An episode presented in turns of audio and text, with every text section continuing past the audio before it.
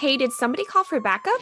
What's up, prodigies, and welcome back to Call for Backup, a Prodigal Son podcast from Nerds and Beyond.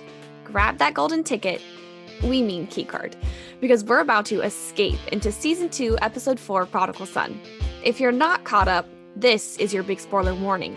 Come listen to us once you've watched on Fox Now or Hulu. At the taping of this episode, the final two episodes of season one are expiring, so make sure to check them out on Fox Now before they're gone. And the first four episodes of season two are now on Hulu. Joining me this week are several of our Nerds Beyond writing team. But first, let me introduce myself. If you don't already know, I'm Kaylee and I'm a staff writer at Nerds. You can find me on social media at Kaylee Gross. For this episode, I am joined by Kennedy Megan and my co host Jules. So thank you guys for joining this week. Kennedy is providing a quick recap of the episode, Jules will be leading the discussion of our favorite noteworthy moments and helping to discuss our theories. And of course, we'll have our weekly Malcolm Danger count, led by myself and Jules. But don't worry, I'll end the episode with a nice dose of reflection for the week ahead with a motivational affirmation or quote. Before we begin, I'll let the other staff members introduce themselves and explain what they do for nerds. I'm Megan. I'm a staff writer, and you can find me on Twitter at Marvel Stalina. Hey guys, I'm Kennedy. Um, I'm an editor and writer at Nerds and Beyond, and you can find me over on Twitter at Kennedy Lynch. And I'm Jules. I am an editor, writer, and content assistant, and you can find me on Twitter at Jules Writes Blog.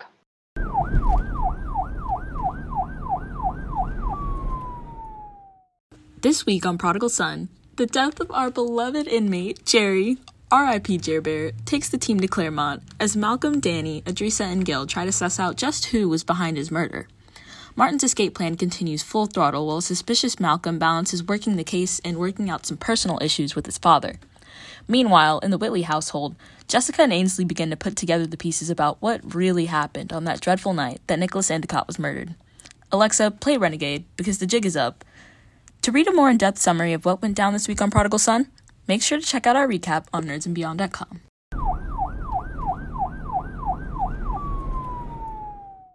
Okay, and now it is time to talk about some of the moments from the episode that we liked, some of our reactions. A lot went down in this episode, and we had some pretty heavy stuff to discuss. So we'll save that for the end because we have some hilarity to get to first.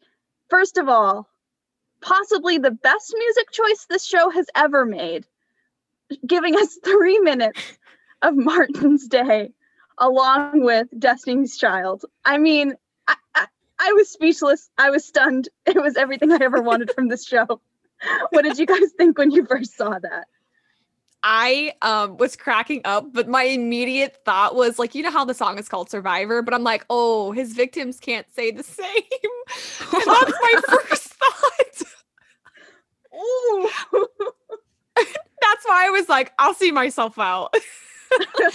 but um other than that, I thought it was hilarious and almost like he is on just like this continuous cycle, like it's the same thing every day. Like, oh, the cook today made this, you know, bunch of slop, whatever, just on the tray.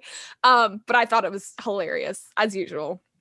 I mean, just again, the music supervision on this show is fantastic, but that song choice in particular was just eh, completely unexpected in every possible way. And what a way to open an episode with that. Absolutely. Um, because you can also picture Martin playing that song in his head, like getting through his day, like just another day. Another day, another like, dollar.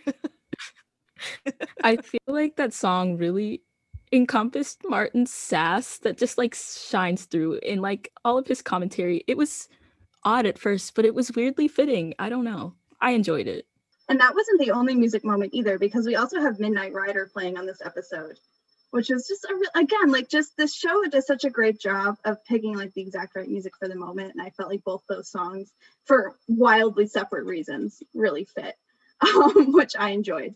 The other little thing to point out is that things are there's a little bit of jealousy going on between our buddy Martin and Gil because this is one of the first times that we've really gotten to see them in each other's element. You know, Gil's trying to solve this case, which is his typical thing, and they're in Claremont, which is Martin's territory. I mean, I was cracking up when they were in the yard together and they're both trying to assert their dominance. It was just fantastic. Yeah, I agree because, and I always love seeing those scenes between them because Lou and Michael Sheen just kill it every time. The last time we really saw Gil and Martin in the same room was when Malcolm was kidnapped by the junkyard killer. Oh, yeah. So, different circumstances. So, it's interesting when it's not as pressing a case, you know, they still want to find the murderer, but Malcolm's not being, you know, held captive in his own house. So, I think it's really interesting to see their dynamic, like Jules said, outside of the situation where they kind of had to, you know, band together because Martin's like alluded to it before that he really harbors some resentment towards Gil because he feels like he stepped into his role after Martin went to prison. Um, and I think we saw some of that old those old feelings like crop up, especially when you mentioned Jess. I was like, oh no. Ooh, Especially because it's a bad time for Gil and Jessica's relationship too. So it's like poking at that sore spot because Martin doesn't even know what's been going down with those two. So it, it was even worse in that moment when he was talking about it and you were kind of like, oh no. Yeah, I I feel the same way as Kennedy. Like just the like when you saw Martin for the first time at at Claremont, at like during the case, he was like, "Oh, great, not him again." And when Martin called him Gilly, it was like he was acting like Gil was his friend and being all sassy with him. And then when he brought up Jess, it showed that he was like slight like slightly jealous of him like not just because of the fact that he kind of stepped into the fatherly role in, in malcolm's life but also that he's now kind of taken his wife from him as well Okay, this is kind of going off like in a separate direction, but Meg- what Megan said reminded me of it. I think it's so funny how Martin just like instantly acts like the whole team. He's like buddy buddy with them, especially we saw that with Dani, and they don't like him. They don't like him. It's the funniest thing ever. I mean, we say they don't like him, but one member of the team who almost had a bit of a fangirl moment was Edrisa, which was so cute and funny. But at the same time, it was like Edrisa. Let's think about it. It was, it was exactly when Gil turns to her and he goes, Edrisa, he's killed 23 people. And she just kind of goes, oh, like, right. Like, I forgot that, that. that's why he was here. like, but it's funny because she almost has the same relationship with Martin as she does with Malcolm. Like, they're both geeking out over the same things. She's talking about this article in the Lancet that she read. Like, it's just, it's funny. I mean, what did you guys think of that moment? Because I, I don't know. I want to spin off immediately. Um, I thought it was hilarious. Again, this podcast has, uh, you know, again and again, we've talked about our admiration for Keiko and Edrisa, just the character in itself and how she does it. And this is just another example of how great she does. She, I just love the, okay, I'm gonna act cool. Okay. And she like, you know, she like talks different. She's like, so uh the victim, like just in a totally just different um than she normally would when she if, you know if she's talking to Gail or whatever. Um, but how she's starstruck over a serial killer, it just cracks me up to no end. And I love it every time. First of all, I said it before during the live tweets. I'll say it again. We need an Edrisa Martin buddy comedy. We need the spinoff right now, right now. Something that I was thinking about during like their interaction is like how different her reaction to meeting Jessica was versus Martin, which was really interesting because I mean, obviously she and Jessica met like in that was like the murder ballet episode, if I'm not mistaken. So it was like kind of different circumstances, but she was like nervous and like, oh, I gotta I gotta, you know, like button up and stuff. And I feel like she could just kind of let herself go with Martin, which I mean, I don't know if that's necessarily a good thing, but um, yeah, it's kind of reminiscent of the dynamic that she has with Malcolm. I mean, with it being Edrisa, it didn't really surprise me that she was geeking out over Martin just because of everything that that she loves and everything that that he's done, you know, other than kill 23 people. But I I do like how she just geeking out over everything like she would like like she would with Malcolm with Martin. No, absolutely. And it's just one of the funniest things about her as a character is how she manages to relate to all these people. And I mean, uh, on some level, it's kind of cute that she doesn't judge. At the same time, you should probably judge a little bit harder when we're talking about a serial killer. I think that like it needs to be recognized. Keiko can play off of like any other actor on that show so well. Her dynamic with literally any other character, you throw her in a scene and she just instantly lights up the shot. I just wanted to point that out. She's great. We love her. Definitely. And of course, those moments weren't the only funny moments that we had happen in this episode. I mean, there were just a lot of really funny lines, a lot of really like witty little asides that were thrown in there. My personal favorite is definitely definitely the little throwaway line about Scotch being hidden in Ainsley's dollhouse because it's so on brand and you absolutely expect it from her. but it's just very funny. Um, that was a good one. Um, I'm trying to think of a few others. What what were some of your favorite lines from this episode? Because there were just a couple really funny little one-liners. Um, I really liked well because Brianna, who was on the podcast last week and is was uh, in the first episode, I believe, she actually tweeted out that I think she retweeted something that Tom Payne had tweeted out about the him drinking the Alka Seltzer and it not being scripted, and then Ainsley's improv after that, like all of that was improv, and I love moments like that. Um, her just like, come on, let's go. Like any improv, I love. I just think it's great, and actors know their characters in that moment and some of the, the best stuff actually comes out from improv. We've seen that in movies and um, TV shows. So I'm trying to think of any other lines. Gil cracked me up this episode too, and I tweeted that out as well. Um, what you had already said, Jules, about you know he killed 23 people, or the you know don't don't get close to the psychopath, or you know keep your distance. Just it's great. I love Gil so much, as I've already stated, but I'll just state it again because you know, why not? Um, first of all, piggybacking off of what Kaylee said, I need a chug gif immediately. It was hilarious. That needs somebody hook us up with a gif, please. But um, one thing that I found really funny was some of the one-liners that got thrown around during the, the group therapy scene, especially yes. that little tidbit where they tried to insinuate that Malcolm had a hand fetish after they were talking about like him chopping that guy's hand off with an axe and like hammering his thumb to get away from the junkyard killer. And that was just one of those little throwaway lines that I feel like it didn't get enough credit and those actors are all just so good. Group therapy in general is one of my favorite little um, recurring bits that we kind of get from Prodigal Son because we also get to see Martin interacting with other people who are, I don't want to say on his level because that sounds like a positive thing, but other people who kind of have gone through the same struggle he has, you know, controlling their urges. And this week, especially, that scene is crazy because we got that great argument between Malcolm and Martin that may or may not be fake. I mean, what did you guys think? Did did you think that that was a real argument, or did you think that that was something that was being fake? I think that they were acting.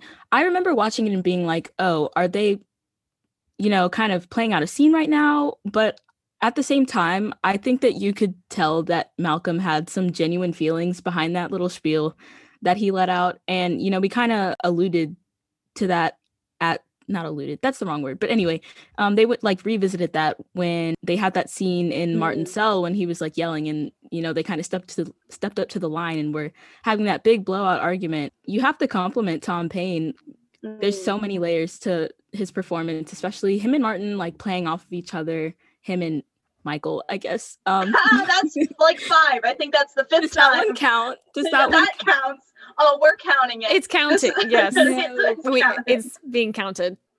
Yeah, their performance together is always fantastic. Going off of Kennedy, I definitely thought it was real.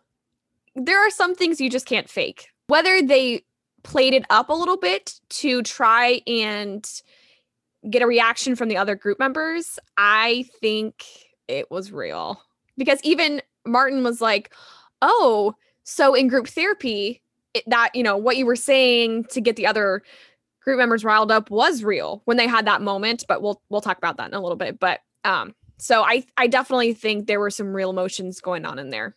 And like you said that does definitely come back up later when they have that discussion about jerry and whether or not Martin was or was not involved in killing Jerry. I know that we we pinned it on someone. I don't necessarily feel super confident that he wasn't involved at least a little bit. Um, but that was another discussion that was interesting because again, it's the line that Martin won't cross is hurting his kid.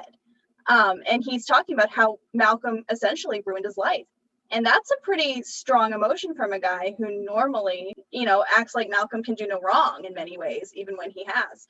Um, and that scene was so good too because I mean, I, I just love their dynamic together, but I also kind of like when we get to see Scary Martin.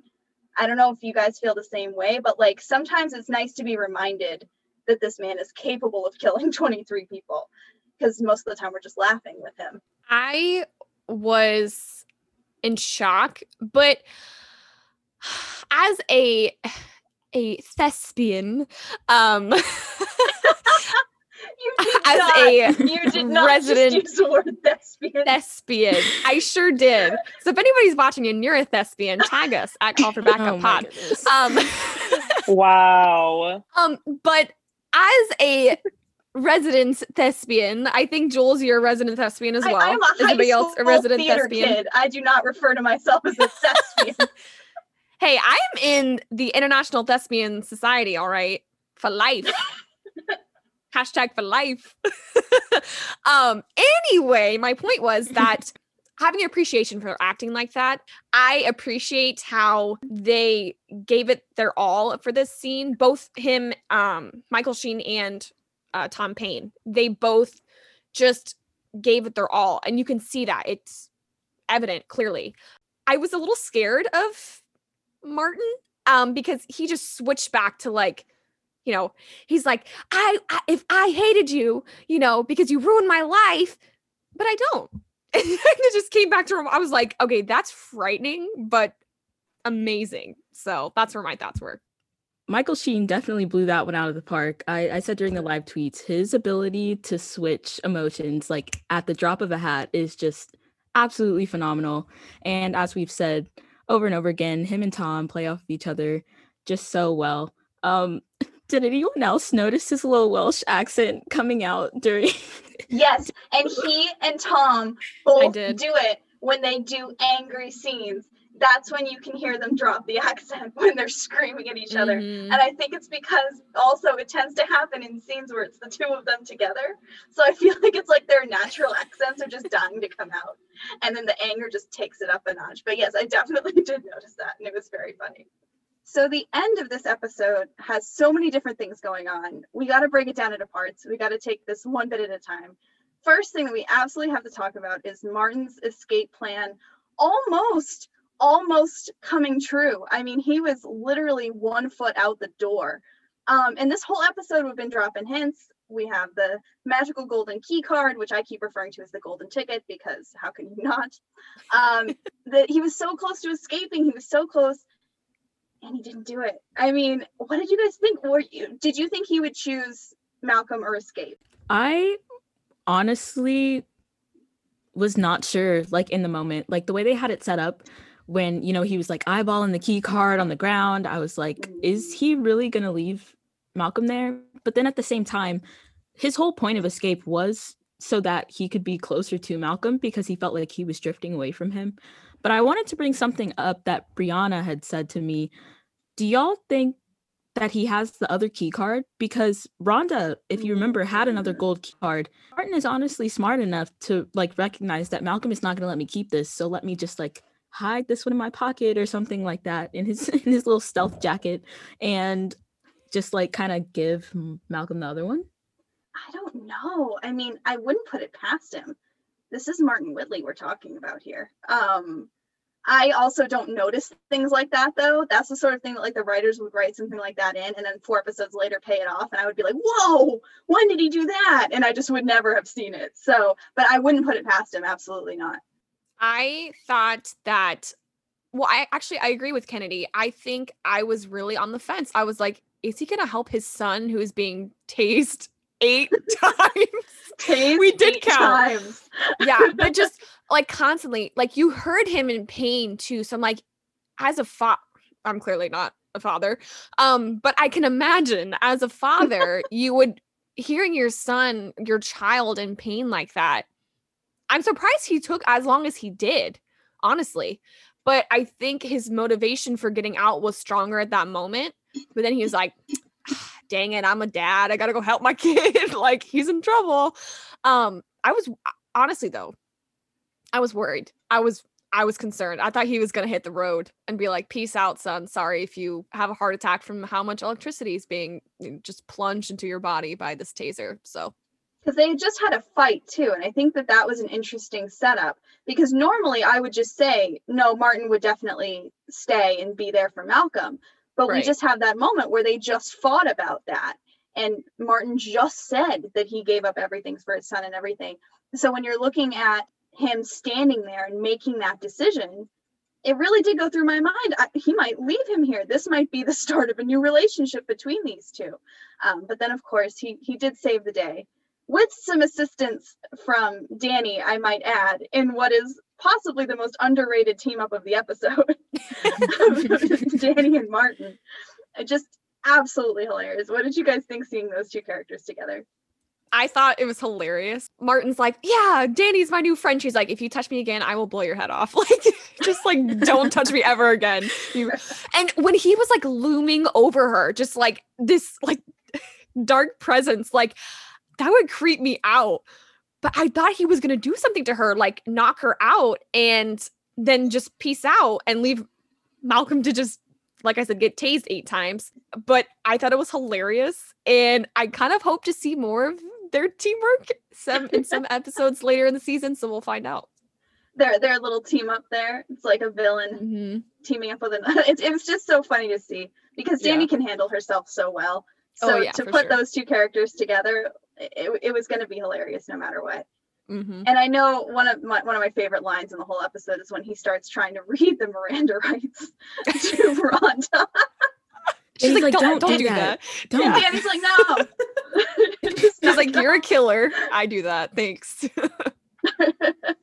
and of course, a character we have to highlight because much like Edrisa, he's one of our favorite sort of recurring characters. And I he, he was in genuine peril a few times in this episode. And I will say it again, but Mr. David. Oh, the, good the old real David. MVP. our, our favorite buddy. Maybe possibly Martin Whitly's only friend which is both sad and somewhat comforting. I mean, what did you guys think of his moments this episode? I feel like the writers are giving him a lot more to do lately, and I'm I'm absolutely here for it. Mr. David steals the show anytime he is on screen for absolutely no reason at all. And it is my favorite thing ever because he really doesn't have that many lines, but it's just his little subtle facial facial expressions when, you know, Martin's being Martin. And I think that the writers are giving him more lines because they're listening to our podcast. So Thank you, Prodigal Son writers. I think he knows Martin better than anyone at this point because he's been around him the most, literally every day. Um, I could argue more than Malcolm. I don't know. I think there is just so much we don't know about Mr. David, and I would love, love to see more of him and his how he really feels about Martin. I think that would be so funny. Again, a Mr. David focused episode. I would love that. And we've been talking for weeks on this podcast about having a, an episode at Claremont that's more about Martin's day in the life. And we kind of got that in those three minutes with Destiny's Child. And I just, I want more and I want more Mr. David because they're both amazing characters and they're very funny together. And of course, we also have to talk about the villain of the week, which I feel like almost kind of took a back seat because we had such big revelations at the end of the episode. Um, but Rhonda was something and it was it was interesting to realize that Claremont has a women's ward. Rest in peace to Jerry, one of Jer our Bear. favorite Jer Bear, who we knew was not long for this world the second he started provoking the serial killers about being released. which was the worst thing he could have done. Read um, the room, Jerry. Read the room. Really, read the room. I know. Come on, Jer Bear. Don't start talking about lobsters when everybody else is stuck in Claremont.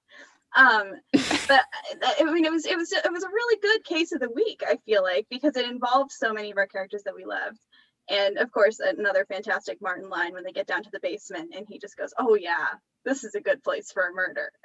that was just again not appreciating the gravity of the situation and mostly just looking for atmosphere. Can I just say, I know we're kind of backpedaling a little bit, but I loved Martin's oh no, not Jerry. when he fell off In the most roof. deadpan voice ever. Honestly, I was what we were all thinking. I was laughing so hard. Just oh no, not Jerry. like oh rats. I guess he can't get out now. Trying Man. to sound so sincere.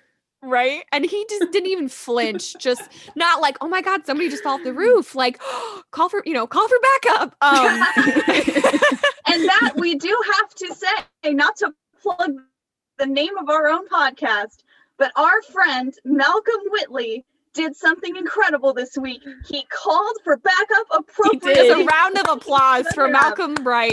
Yay. round of applause for our for our resident hero. Now, Even though it was he- a little late. it was a little late, a little bit. and, and he did not necessarily wait for backup. Oh He's no, learning. he charged in. he is learning. he we gotta checked in him and let them know. But at, at least he called. Yeah, you know You're right. That We're is a step somewhere. up from not calling at all. He's learning. We all make mistakes. Mm-hmm. We're, we're He still got beings. tased eight times though, so Some more, more than others. He makes, but And some just go off and almost get murdered with their with their serial kill serial killer father. typical Tuesday. You know you've messed up when all the Typical killers are coming after you. and speaking of sort of epic screw ups by Malcolm, of which there are many, one of his past mistakes kind of ended up haunting him in this episode because of two separate things happening at the same time that collided at the end, which is Ainsley slowly but surely realizing that something is off about the night that she doesn't remember, and Jessica also slowly but surely realizing that something is off about the night that nobody else seems to want to tell her the straight story on.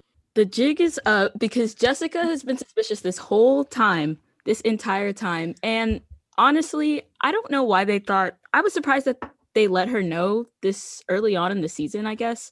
But it also makes sense because she knows her children. She knows when they're acting shifty, and they've both been off this entire time. Ainsley in a less noticeable way, but still you can tell that something is not exactly right. And I just want to say that I called it a couple weeks ago that Ainsley was going to crack, and here we are today. Look, it's happening. Kennedy, I'm right there with you. Girl, we called it. She was gonna crack and she cracked. Um and I have to uh, like like you were saying, Jessica knows her kids. Like she raised them. You know, she knows they're just like Malcolm can profile, so can she. You know what I mean? She can profile her own kids. So, you know, when she called Martin and was like, "Hey, I think our kids are covering up some story." He's like, "How could our kids roll up this dead guy and send him to Estonia?" Right? We keep getting the name of the country wrong. I'm pretty sure it's Estonia, but Mm. it's, Okay, it's, it is it's a- Estonia. it- it's Okay, a cool. random Eastern European country. Okay. It's Estonia, I promise. but um just and one thing i do want to point out though i do have to give credit to malcolm for his protectiveness of ainsley Hmm. i tweeted it out i think um at kaylee gross if you want to check it out um We'll self-plug there. i Wow. hey got this okay if if this shows anything it's a plug okay Shameless plugs, plugs honestly and beyond. Plugs and beyond. um i Oh. have to give credit from to Malcolm. I think that he is Ainsley's father figure in her life when Martin wasn't really around. So he feels like it's his job um to protect her and this is just one of those things.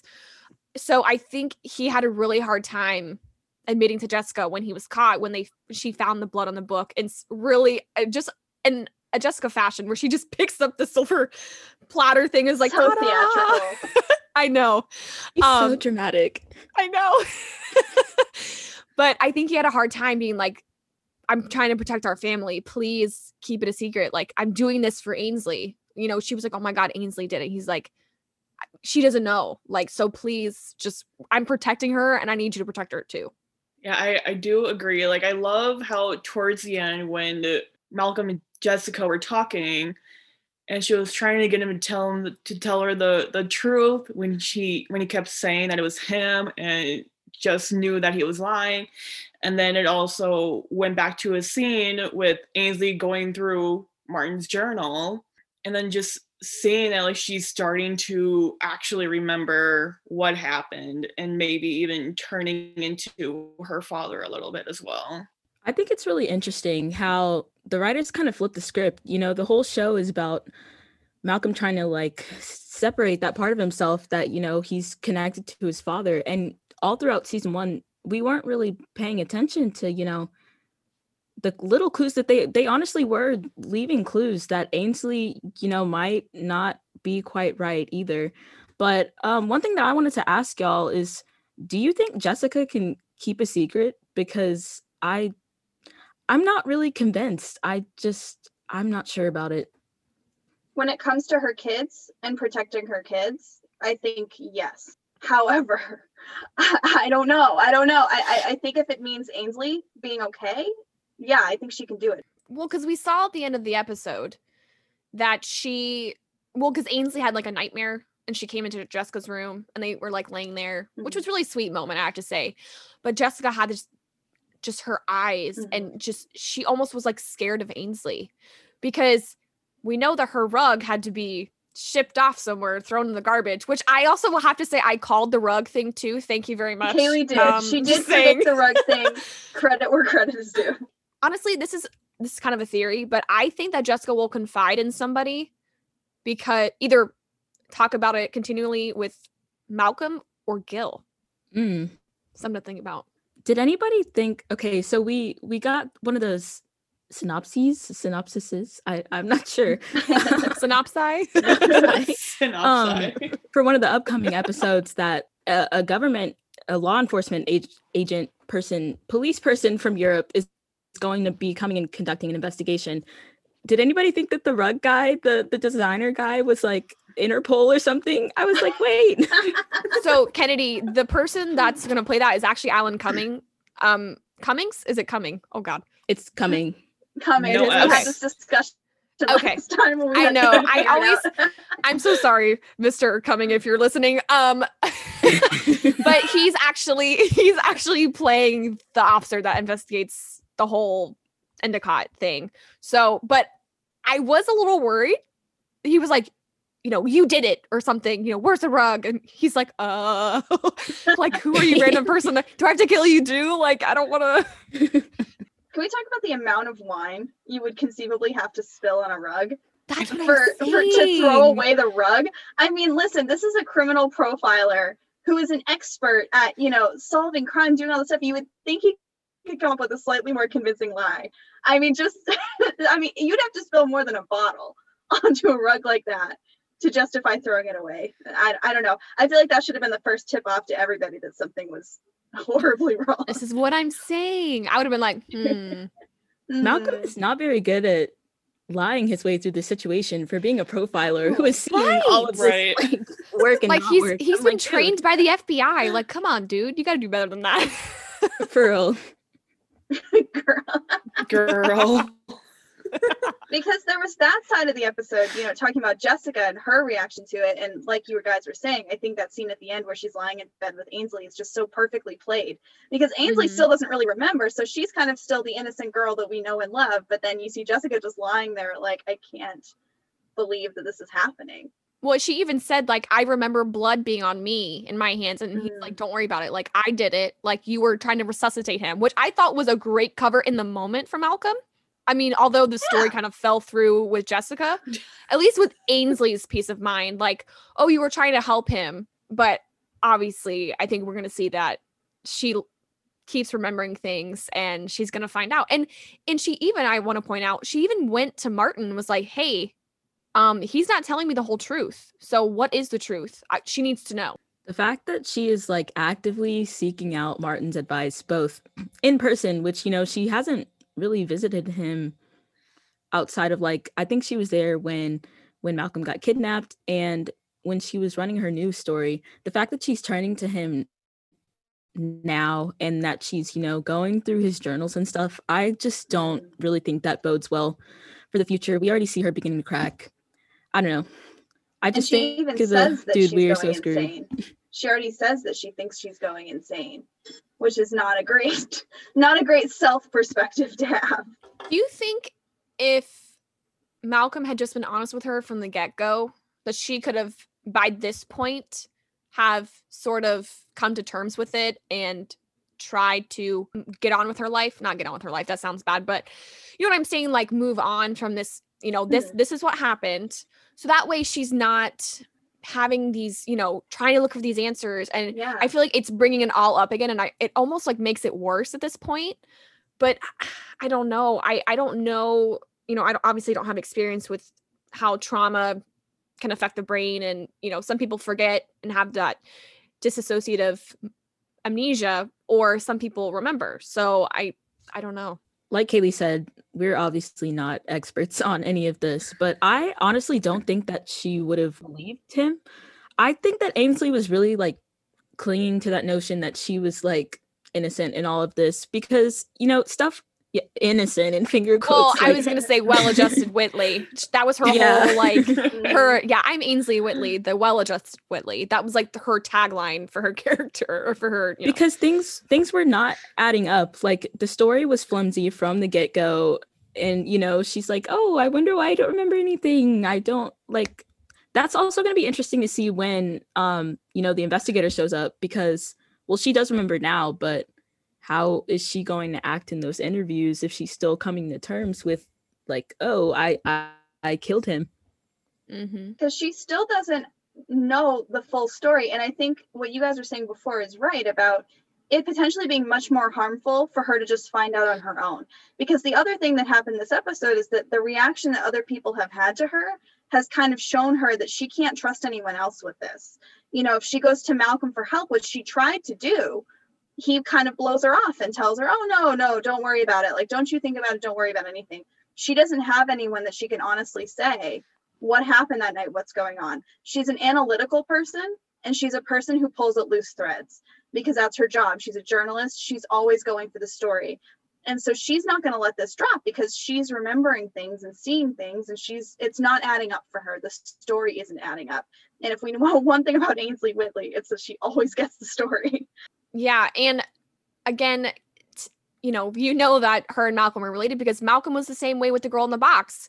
He was Mhm. remembering things; those repressed memories were coming back to the surface, and he wouldn't let it go for years and years, and nobody believed him. So I feel like Ainsley's kind of in the same spot right now, where she's looking for answers, and everyone's like, "Oh no, don't worry about it. You know, it, it didn't exist, or it, it never happened, or you know, this is this is what really happened. Here's the cover story." You know, kind of giving her the same treatment as Malcolm had.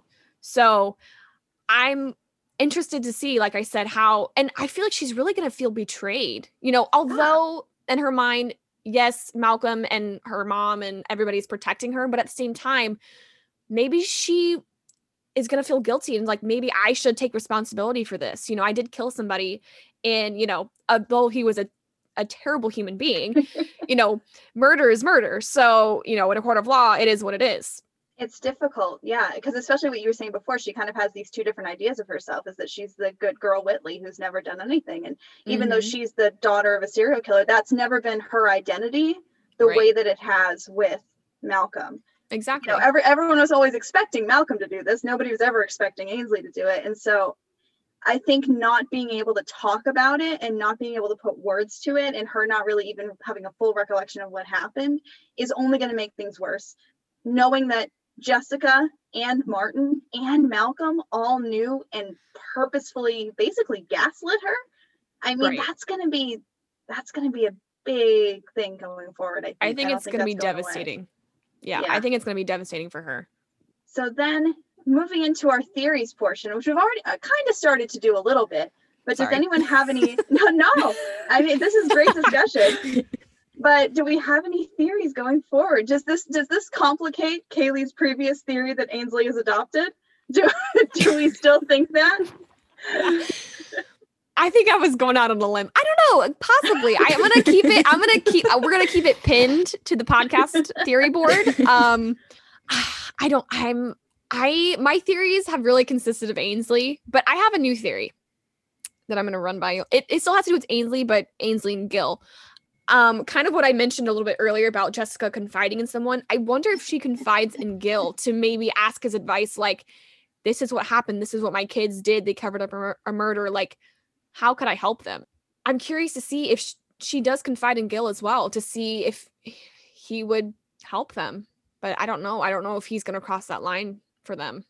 I'm so I just don't really know how the team is going to find out because they are going to find out at some point. And I do think it's Mhm. going to be through Gil, but I'm just not actually sure like who's going to be the Whitly to tell him because all three of them have like a relationship with him even though you know him and Jessica are kind of on the rocks right now. But um I can totally see Jessica like going to Gil in desperation being like I need you to help me like Mhm. help our little family like I don't know what to do. I'm just it's it's going to be bad when everyone finds out and I'm really curious to know if the team is going to help cover it up because you know they are detectives but Endicott was also like a shady dude and tried to kill Gil so I don't know. no one likes Endicott, which is why we keep justifying his murder. We're like, yes, Ainsley, it's fine. Don't worry about it. I know. And another thing, Kennedy, too, what if when Alan Cumming comes to the show as the um, investigative officer from Europe that investigates Endicott's murder, I wonder if Gil, looking through all the evidence, figures out like maybe what Mhm. Jessica did as well. Like there is something that Malcolm had missed, you know, in, in cleaning up the scene. Or um if he just, you know, in reviewing the evidence, figures it out himself and goes to Malcolm and is like, what did you do? So I I do think that Ainsley is going to feel very betrayed once she she finds out whenever that will be. But it also makes me wonder if J- Jessica is going to break and not just tell someone she'll just on she'll just tell the first person she sees because she'll be she might hold it in for as long as she can and then she'll just either confide in Gil or just or she'll just have like a mental breakdown. Going back to what I said, I think it's important to point out that Gil has shown them like leniency in the past and not just I mean obviously like you know he's close with them, but Mhm. when they thought that Malcolm murdered Eddie, he was fully prepared to let him run. So if he true. does find Yeah. out, I'm not I'm not convinced at least that he's actually going to, you know, take steps to like prosecute them for their roles and, Mm. you know, everything that went down. Well, and that too, Kennedy, when Malcolm was the one that actually stabbed Martin in at Claremont, remember, and Jessica kind of Mhm. covered for it. That kind of like was swept under the rug, rug, um, so to speak. Sorry, I'm thinking. Puns and beyond. I have to. I Comes have beyond to. his back.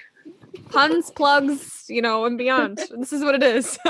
um, but I think you're right. I Gil is a good guy, and we know that he's a good cop. So that's not that's not in question. I think it's just how far is he willing to go because this is a a teensy bit more violent and bigger, and it and it's crossing state lines and country lines really. So I mm. think it's just it's gonna be if he wants to help, it's gonna be harder for him to help because it's not just the NYPD involved. It's there's more there's more to it to that than that.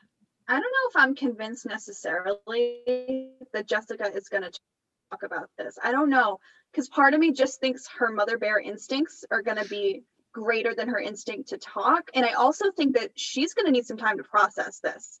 Like, Mhm. I don't necessarily know that she's going to know what to do right away or even address it right away because think about it too. She's been living full time with Ainsley because within the world of the show, they quarantine together. So they Mhm. quarantined together for like what months after that murder. So now she's sitting there and thinking, I have been living, this is the second time now that I've lived under the same roof as somebody who is capable of, of murder and not known it. Because, you know, she didn't Mhm. know anything that was going on with Martin, obviously. And then she didn't know this was going on with Ainsley. And I mean, not that Jessica hasn't not known what was going on with Ainsley before, because as we've seen, there have been times where she's sort of ignored that whole situation. But to look next to you and see this person who's blissfully unaware that they brutally murdered a guy, I mean, that that does something to you. And then when it's your own daughter who you've never thought to worry about before, and you're now probably examining everything you've ever done, thinking, what did I do wrong? Where did I go wrong here? I was just gonna say, Jules, you brought up a really good point. I think she's gonna harbor a lot of guilt that Mm, she focused a lot of her attention on Malcolm because he had more evidence um effects of, you know, from his childhood, you know, finding the girl in the box and going on the camping trip trip with Martin and then turning his own dad in and you know going to therapy and the hand tremor and all of that. So and even we saw in his high school, you know, he was no short of a shortage of trauma there either. So I think sh- like I said she's going to harbor a lot of guilt focusing on Malcolm more and not Ainsley cuz she's like, "Oh, she's not showing anything. She's not showing any, you know, any signs of mental illness. So she's good. She's in the clear. But we know that to be true in our real lives that that's not always the case. People can hide things really really well. Okay, this is like so not the point, but do y'all think this is going to have repercussions on on Jessica and Gil's will they won't they relationship? I know think that's so. like not the point. Like somebody is dead, but I like mean, a man I that we also- all hated is dead. Oh no, so Oh sad. darn. Poor Nicholas Endicott. Really, I oh no not man. nicholas endicott but when you think about where they were where they were at, Jessica was already in this place where she was like, I can't trust myself around Gil. Like Mhm. I'm cursed. So much is going on in the family. Like bad luck follows me around. So I mean, this is really probably just adding on to that. I'm honestly worried about Jessica, like just for her like mental health, because Yeah. they're all Mhm. going through a lot. Um, maybe they need to take a family trip to the therapist. I don't know. That therapist wouldn't get paid enough. The person running family therapy for the Whitlys as a collective group, oh my lord, there, there's not enough money in the world. They better block out like better do like a weekend retreat just like it's it's one session is not enough it's got to be like a continuous thing at least one day two days max Oh my god. or no at the least i mean I would say max just because that poor therapist might be ready to oh god yeah they would need a break own Therapists need a therapist at break. the end of it. Their therapist. be like let me tell you without you know violating um therapist patient confidentiality but you Oh know my they got to get some stuff off their chest too therapists you know therapists matter too guys All right. Any final thoughts for the episode, guys? it was one of my favorites i have to say probably in the top five top three Yeah, this has definitely been my favorite episode so far. So much happened, but it was so well done.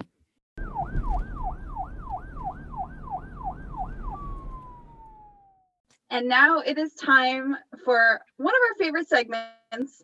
We call it the Malcolm Danger Count. Warning, warning. Malcolm, danger. where we go over the many bad decisions made by our beloved Malcolm Bright, best profiler, but uh, impulsive as heck, as the kids would say.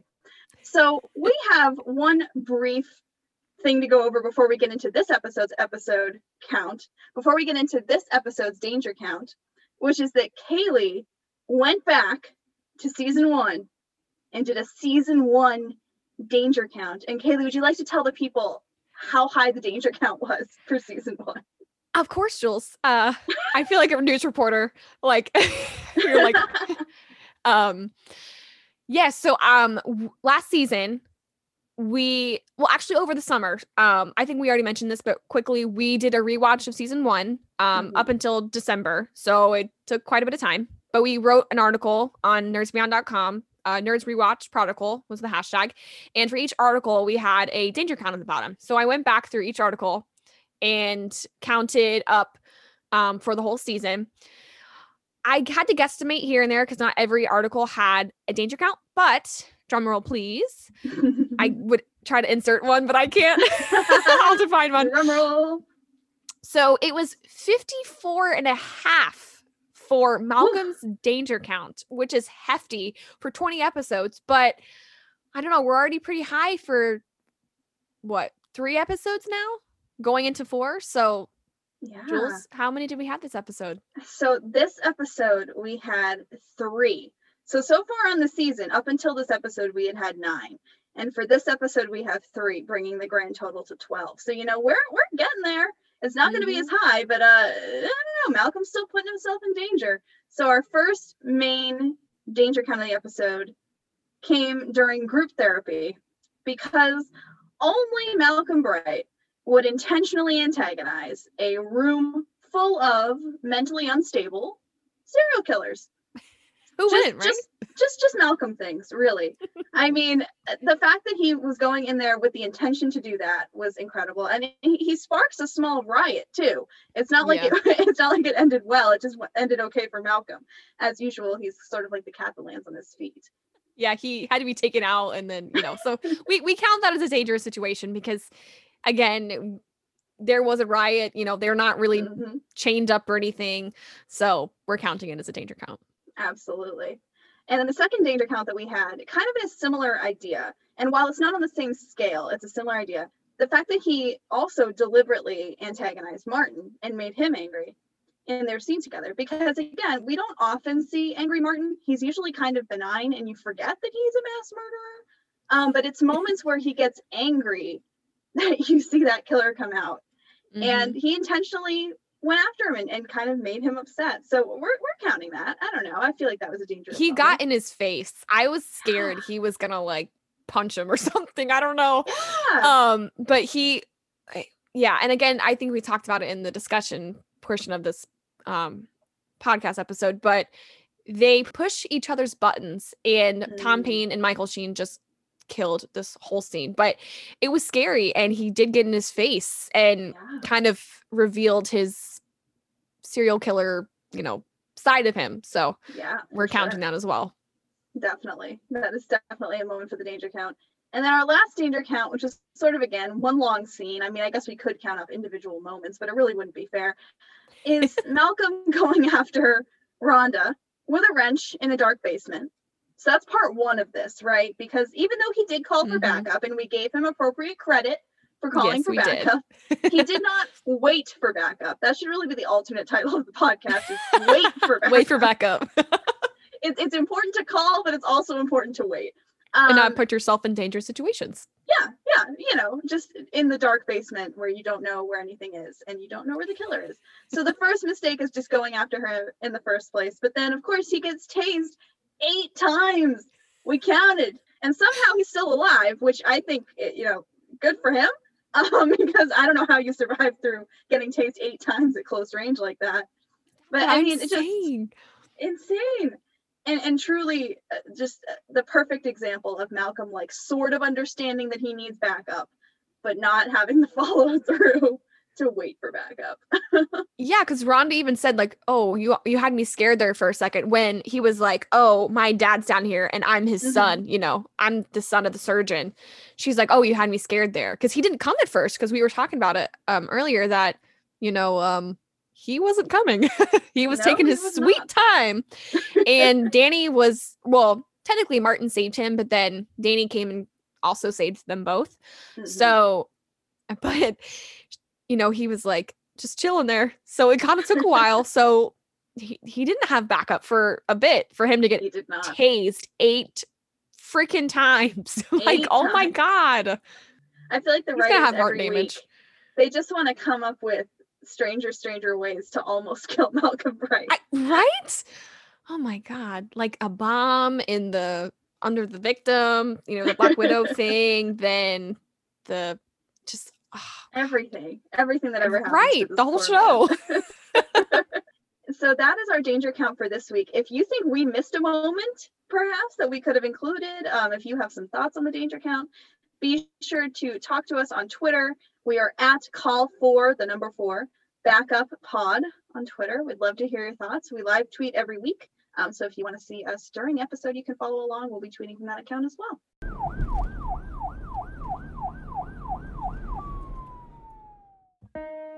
As a parting note for our podcast, we'll be ending off every episode with a little motivation, or in this case, a moment of reflection that hopefully inspires you as you start your weekend.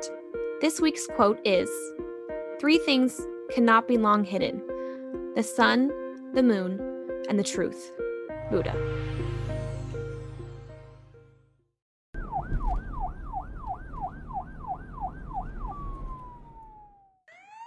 And remember, if you ever find yourself trapped in the basement of a creepy hospital with a raged killer who hates your serial killer dad, for once, be like Malcolm and call for backup. that's our show for this week. Be sure to check back next week for another episode. And in the meantime, you can follow us on our brand new Twitter account at Call for Backup Pod. That's call the number four backup pod. Tag us and let us know your thoughts on the episode. And as always, follow us at Nerds and Beyond for all of your nerdy news.